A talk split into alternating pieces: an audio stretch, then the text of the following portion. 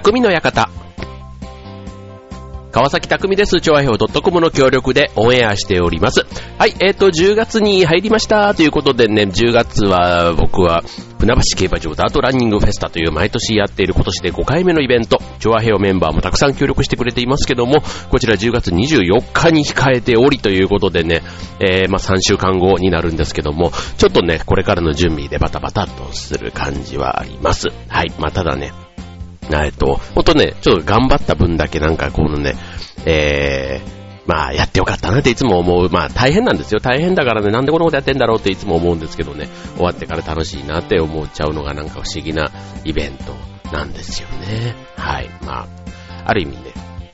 もうこのイベントと、なんかこう、どこまで一緒に付き合っていくんだろうとかね、例えばあの、第何十回みたいなイベントとかだったりすると、どっかのタイミングでね、最初に立ち上げた人は、次の世代にこう引き継いだりもしてるわけじゃないですか。うん。で、まあ、ね、そういう、ちゃんとしたね、こう組織というか、なんとか協会みたいなところがね、なんかそういったところがしっかり主催してるようなものだったら、多分そういうね、後継者にこう定期的に、まあ、5年か、ね、それぐらいの10年とかっていうサイクルでこう入れ替わっていたりするんでしょうけど、なかなかね、こうね、地域でね、こう、有志でやってるみたいなところだと、なかなかこう、引き継ぐというよりは人に紐づいてるみたいなところでね、まあその人が動ける限りはずっとやり続けるみたいな、なんかそういったところもあったりして、はい。まあいつまで頑張れることやらというとこですけども、はい。まあ今年第5回目。はい、10月24日の予定となっております。エントリーは昨日9月30日で締め切ってしまいましたが、はい、えっ、ー、と、ね、応援というか様子見に来てみたい方、ね、いらっしゃれば当日会場には石川不良さんがメイン司会、えー、ね、え隣のアシスタントとしてはめぐみさんが、えー、ついてくれている最強の夫人でお送りしておりますので、はい、ぜひあの、そんなパーソナリティに会いにという方もね、えー、来ていただけたらと思います。はい、ということでまあちょっとそんなね、イベントの告知から始まりましたけども、ね、ここ最近あの、秋晴れの気持ちいい天気が続いていますよね。はい。で、そんな中で飛び込んできたニュースといえば、ね、えー、福山雅治さんの結婚ということでね、もう、そのニュースが、ね、もうずっと流れていますけども、あの、千原ジュニアさんの結婚も素晴らしいですけどね、まあ、あの辺もうまいね、なんか絶妙のタイミング狙ってできるものではないというか、ある意味神がかり的な、そんなあの、結婚発表だったなというふうに思いますけども、ね、えー、男40、福山雅治さん45歳、ね、えっ、ー、と、で、えっ、ー、と、彼女の方は33歳ですか。はい。ということで、まあ、ね、えっ、ー、と、男性の45歳、僕は今44歳なので、はい。あ、今から結婚するのかっていうね、なんかその辺のね、えっ、と、もう、遠い前、昔に、その辺のこの、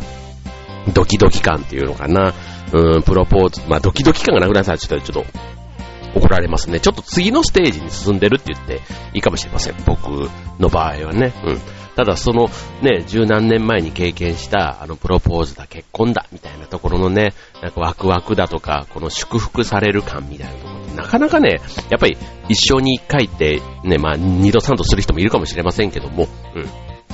なかなかこう、自分たちにね、注目が集まるってなかなかないのかな。まあ変な話、次、ね、個人にそこまで注目が集まるってよっぽどのなんか快挙を成し遂げたか、あとはね、変な話、こう、亡くなった時とかね、そういった時に、こうもう、ね、自分に一番また、こう、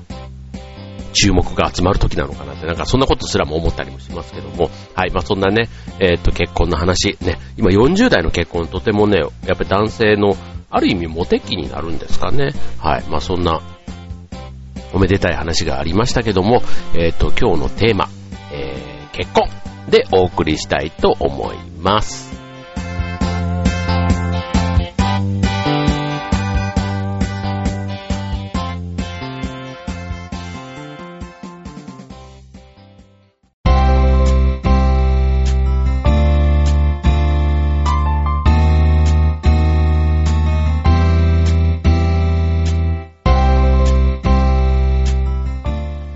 はい、えー、今週のテーマは、えー、福山雅治さん結婚ということでね、えー、っと、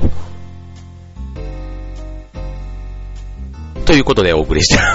なんかすいません。変な間がね、今開いちゃいましたけどね。はい、えー、っと、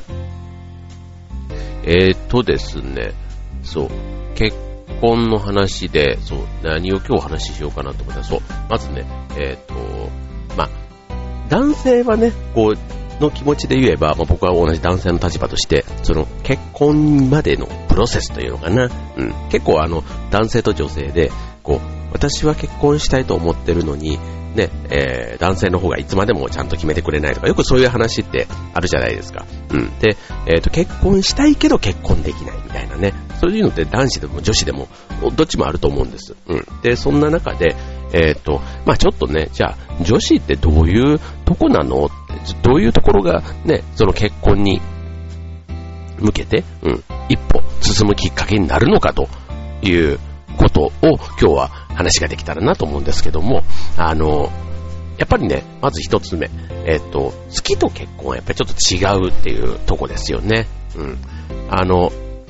きな気持ち、うん、そこはいいんですよ。全然恋愛としてね、いいわけですけども、こう、女子の場合で言うと、よく10代から20代前半で、あの、ね、20何歳までに結婚して子供が何人いてとかってよくテレビでもね、芸能人がこう言ったりしてますけども、結構願望先行で行くんですよね。で、それでまあ、結果的に結婚する人ももちろんいますけども、意外とこう早くに別れちゃう。で、それでこう、バツイチで30代に突入みたいな人もね、いたりするしますけども、あの、好きだけの基準で、えー、一生ね、まあ、ちょっとわ、ね、基本は結婚するって一生共にね、しましょうっていうのが前提ですから、うん。その好きっていうことだけでね、まあ何をまたね、好きって思うかっていうね、見た目とかね、こう性格とかいろいろありますけども、うん、そのね、大好きっていう基準ってね、まあ、すごくね、ピュアで素晴らしいことなんですけども、うん。あの、そこだけでね、次に踏み出すとね、意外とちょっと、あの、その後に見えてきたことで、要はあの、例えば会社に入った時にも、うん、その会社のいろいろこうね、いい話題、宣伝というか、売り文句ってあるじゃないですか。で、そこを見た。で、あと、そこの従業員もね、すごくあの、まあ、採用とかああいう窓口に出てくる人で大体いい印象の人が多いですよ。ね、それで入ってみたらやっぱりその次ギャップみたいなところがあった時に、どこまでそのギャップも含めて、ね、好きになれるのかっていうところをね、結婚してから知るっていうのもね、あの、ちょっとね、やっぱショック。うん。あと結婚してなんかいろいろね、こう出産とかなんとかっていう場面場面で、あの、変わっていっちゃうっていうのはありますよね。うん。あの、態度というか、例えば、えっと、女性が、うん、その、男性ではなくて、子供の方に意識がいった途端に、こう、ね、ちょっと夫婦関係がぎくしゃくしちゃうとか、うん、っていうのもあったりしますし、うん。あの、そういう意味では好きっていうね、部分を取り除いたときに、自分はどこがこの人好きなんで、そのね、その好きと思ってるところをなるべく取っていく。うん。あの、スポーツができるとか、ね、えー、字が綺麗だとか、なんとかかんとかってこうなった時に、その部分がなくなっても、さらにどこを愛せることができるのか、みたいなね、そういったことをちょっと探してみるっていうのがもしかしたら、恋愛から結婚に踏み出すね、一歩っていうところなのかもしれませんね。はい。なので、あの、恋は盲目なんていうね、よくね、あの、神さんから僕はね、あの、昔の写真を見るとね、ちょっとね、あの、いけてないというか 強烈な写真がいくつかあってですね、えー、なんか、例を言うとね、あの、バンダナみたいなしてたりするやつとか、あの辺なんかも神さんが今見たらひっくり返ってよくこんな人と私は街を歩いたってよく言われるんですけども、うん。まあ、恋は盲目だわってね、その時はね、まあ、お互いガハハハって笑いながら終わるんですけども、うん、まあ、そういうね、えー、っと まあ、20代、30代、ね、40代、ね、それぞれのステージに合わせた、えー、最後の判断のところ、ね、えー、考えてみていいかなと思いますよね。はい。あと、うんと、まあ、結婚観、なんて言っていいのかな。うん、えっと、まあ、結婚のね、えー、最後の決め手になるとこって、こう、当然相手の向こうのね、考え方っていうのももちろん大事ですけども、えっ、と、自分の、こう、なんていうの気持ちは高まってるのに、なんかその、こじらせるっていうのかな？うん。だから今一歩こうね、最後のね、よしっていう風にさせてほしいっていうのがなんか女子の方には気持ちがあるというね、そういう意味ではね、これはね、逆にあの、私たちが悪いんじゃない、男子が悪いなんてね、そのね、男のせいにされたりする場面もね、やっぱり、ね、その結婚までのこのプロセスの中ではあるみたいなんですね。さっきのね、えー、長所だけじゃなくて、その短所も含めてあなたのことが、ね、えー、大好きだけから愛してますというね、もうそっちの方にこうね、徐々にこうステージが変わっていったと、ね、いう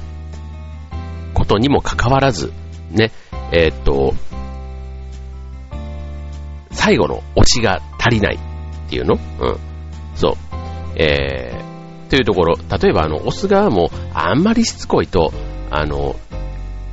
ね、嫌われちゃってとかね、そういったことをやっぱりあの、気にする人もいると思いますけども、女子的には意外とそこが一本、ね、芯を貫いてくれている。しつこさも、ね、裏を、ね、悪く言えばしつこいだし、えー、っと、ね、それをいい点、長所と読み替えれば、うん、あの、一本木というかね、えー、ちゃんと一つにこだわっているっていうね、見方もできるわけですから、うん、そういうね、あの、まあ、弱みもね、言い方変えれば強みになるというね、そういったところがね、結構大事なんじゃないかなと思いますね。うん。で、あと、えっ、と、まあ、お金の話とかね、うん、お金とかはどうですか？うーんと、例えば、これ、僕が、まあ、結婚相手に求める条件とかっていう話をしだすと、あの、よく、全部自分の時間は相手のためにみたいなね、そういうのって結構あの、お互いの価値観があると思うんです。だから、相手がもし、あの、全部自分を優先にしてほしいっていう人だったら、それに合う、自分が合うのかっていうところはね、結構価値観のすり合わせみたいなところは大事だと思いますよね。今度、あの、好き嫌いとかね、愛してるとかっていうことよりは、今度、一緒に暮らす生活のリズムとかってあるじゃないですか。うん。だから、その辺がね、例えば自分の趣味を大事にしたいとかっていう人がいたときに、うん。例えばそれをね、えーまあ結構前から続けていて、ね、結婚を機に辞めちゃうとかね、まあ数を減らす。ま、数を減らすぐらいだったらまあ、許容範囲かなと思いますけども、なんか辞めないとダメみたいになった時に、結構それって僕なんかストレスになるところがあるんですね。まあこのラジオしかり、劇団しかり、いろんなそのプライベートの活動ですよね。別にあの、家族を特に犠牲にしてとかっていうことではなくて、会話の時間も特に減ってるわけでもなくっていうことで、まあ、減っね、減ってないかと言われればね、当然自分の時間っていうことで言えば、うん、一緒の時間ではないから、ね、その部分をどうこうって言われるとね、また、こう、こじれるんですけど、そのあたりなんかはね、えっ、と、ちゃんと、お互いの価値観の共有って大事だなと思いますよね。あと、お金ですよ。やっぱお金はね、あの、お財布を、こう、共働きだったらどっちがね、えー、どういう風な形で主導権を握るのみたいなとこってね、なんかこう、やっぱり僕は結構こう、お付き合いというか飲み会とか結構好きなので、うん、まあそういったところもね、えっ、と、やっぱり結婚すれば、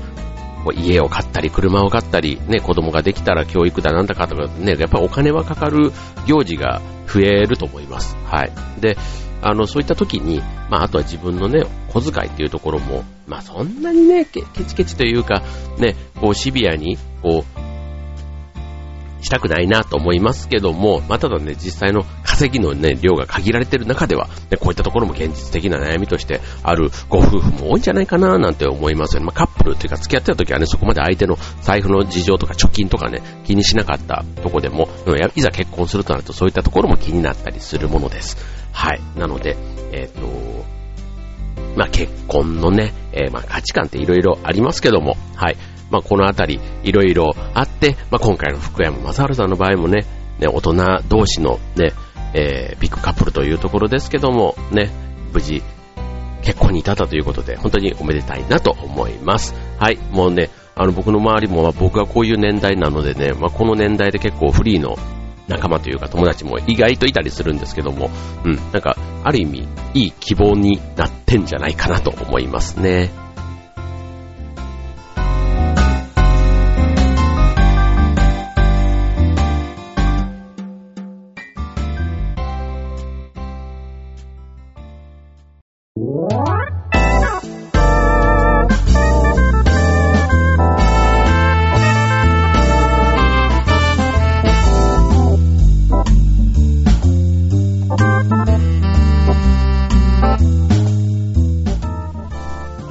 ということで、まあ結婚のね、まあ、プレステージというかね、まあ、結婚する前のね、いろいろその付き合ってる段階からのこう気持ちの変化、相手との関係みたいな話をね、前半ではちょっとお届けしましたけども、じゃあ次、結婚に一歩踏み出す。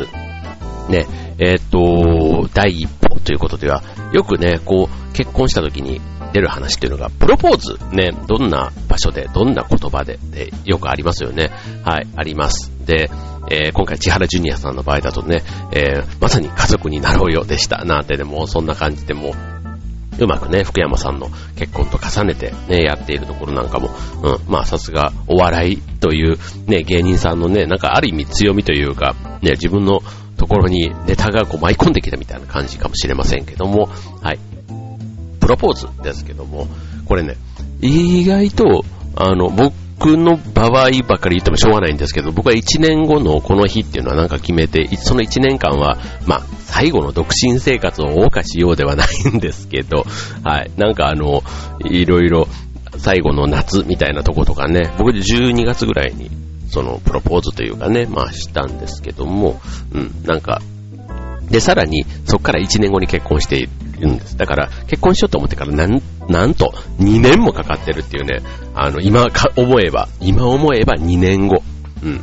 随分、あの、引っ張ったもんだなと思いますが、はい、かれこれ。まあでもそれぐらいあってね、なんかあの、心の準備じゃないですけども、はい、もう、あのーね、結婚は一生の墓場だみたいなね、人生の墓場だみたいな風に言う人もいたりしますけども、はい、おかげさまで16年、15、6年、はい、あの、なんとか元気に過ごせているという、そんな感じでございますが、はい、まあ、プロポーズの日っていうのってね、なんかあの、いつっていうのって意外と覚えている、なんか付き合った人かも、ね、結婚前だったらあったりすると思いますけども、プロポーズ、結婚記念日、ね、意外となんか節目の日なのかななんて思いますけども、あの、なんかこう、相手のことを思う男性、あ、で今って結構優しい男性が多いし、自分勝手な男性って意外と少ないような気がするんです。さっきみたいに自分の時間趣味とかっていう人ももちろんいますけども、それって別にあの、ね、それはそれで自分の欲求を抑えない方が相手のために、まあ自分勝手な話かもしれませんけども、でも自分勝手な話かもしれないと思う時点で、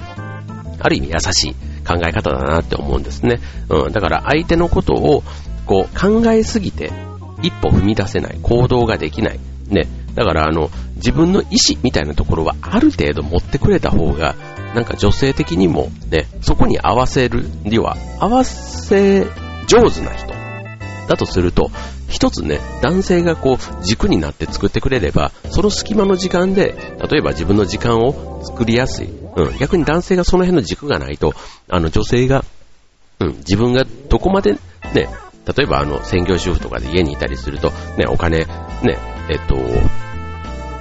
家の大黒柱というか収入はね、旦那さん頼りになってるからあんまり自由にね、やれなんか、あの、習い事だとか、行きたくても行けないわ、みたいな話とかもありますけども、うん、なんかその、ある程度ビシッとね、この範囲で、まず枠を決めてくれれば、そこからのね、部分は、あとは、例えば奥さんの工夫なりで、ね、別にあの、タンス貯金じゃなくて、ね、へそくりでも何でもいいと思いますけども、うん、そういったところがある人の方がいいっていうね、人が、僕の周りには意外と女子は多いですね。要は、自分を本意というか、ある意味わがまま。うん。で、わがままだって言いながらね、なんかついていくみたいなのがいいという話もあったりします。なので、えー、っと、例えば、いつ結婚するのって言った時に、この日って決めたら、もう、女子の頭は意外とね、そこに向いてしまう。うん。そこの頭、もう1年後って言われれば、じゃあ1年後に向けて、女子は女子なりに自分の段取りを進めていくというところがあるので、必ずそれを、えー、実行してほしいと。うん。だからそれは別にあのプロポーズに至るまでのちょっとした約束でも何でもそうです。あの、多少ちょっと無理のあるスケジュール感のものとかでも、必ずやるって言ったものを、その目の前でやると、あの、落とせます、みたいな。うん。あの、意外と、そういう面が、うん、強みの人って、こう、相手にアピールというか見えるようにする機会って少ないと思うんですね。うん。だから、うん、なんかそういう機会があったらね、えー、ぜひそれはその人の強みでもあり、自信を持っていいところだと思うので、うん。こう、ね、うまくこう、自己 PR につなげれればいいんじゃないかななんて思いますけども、あの、多少そういう意味ではなんか強引に押される、押し、押せる男性は、うん、やっぱりモテるでしょうね。うん。なんかこう、感、気持ちをね、ちゃんと伝える、ね、言葉で伝えるっていうのもそうだし、行動を起こせる人みたいなね。そういったところに意外と女子はあの、意外とというかね、あの、年代問わず、うん、最後、ぐっと心をつかむきっかけになるなんていう話はあります。はい。まあいろいろね、一方でそのブレーキをかける要因としてね、例えば経済的な話だったり、なんかそういうね、またよもやもやもやいっぱいあるんですけども、まあそれはね、さっきのあの、好きっていうことだけでね、一歩踏み出しちゃうとまた痛い目に遭うっていうのはさっき言った通りなんですけども、ただね、お金の話だけで言えば、うん、よっぽどなんか借金とかね、ギャンブル好きとかそういったなんか、あの、めんどくさい性癖のような、うん、なんかそういうことでなければ、うん、まあまあ、あの、収入が少なければ支出を、ね、出費を減らせばいいっていう話もありますから、うん、そのあたりはなんか工夫の範囲なのかな、なんていうふうには思ったりしますね。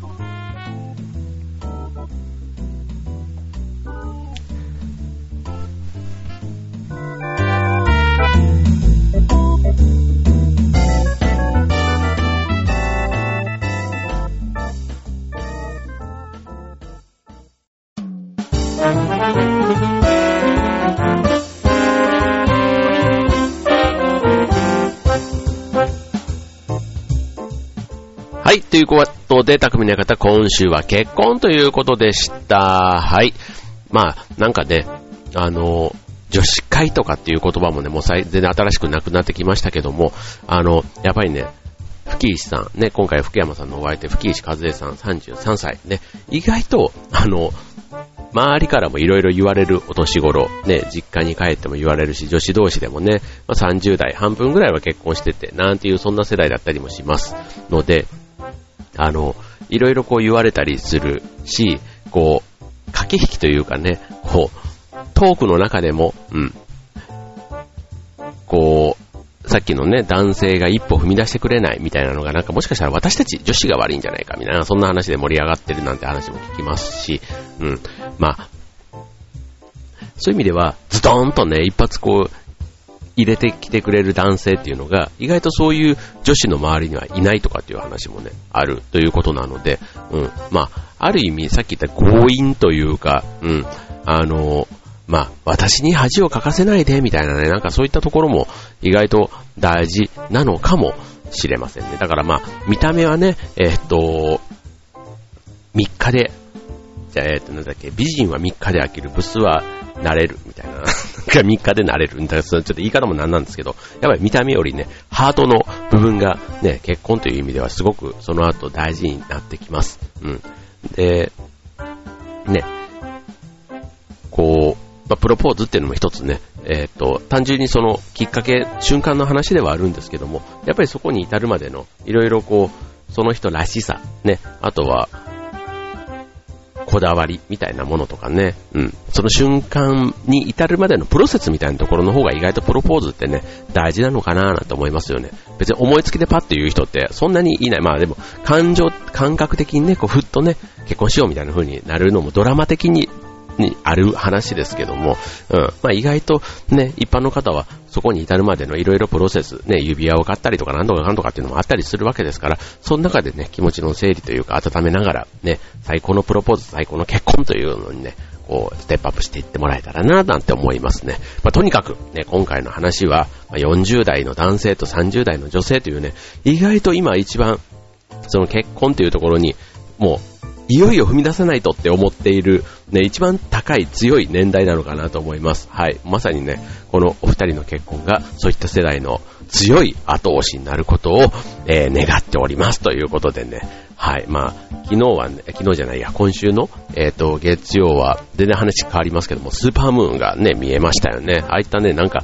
ね、月が見える、何十年に一回こういうね、天体現象があるとかっていうね、なんかそういったところもね、一つなんか、節目節目の思い出にね、できたらいいなぁなんていうのもね、ちょっとニュースを聞きながら思ったりしましたけども、はい。ということで、はい、まあ、これからね、まあ、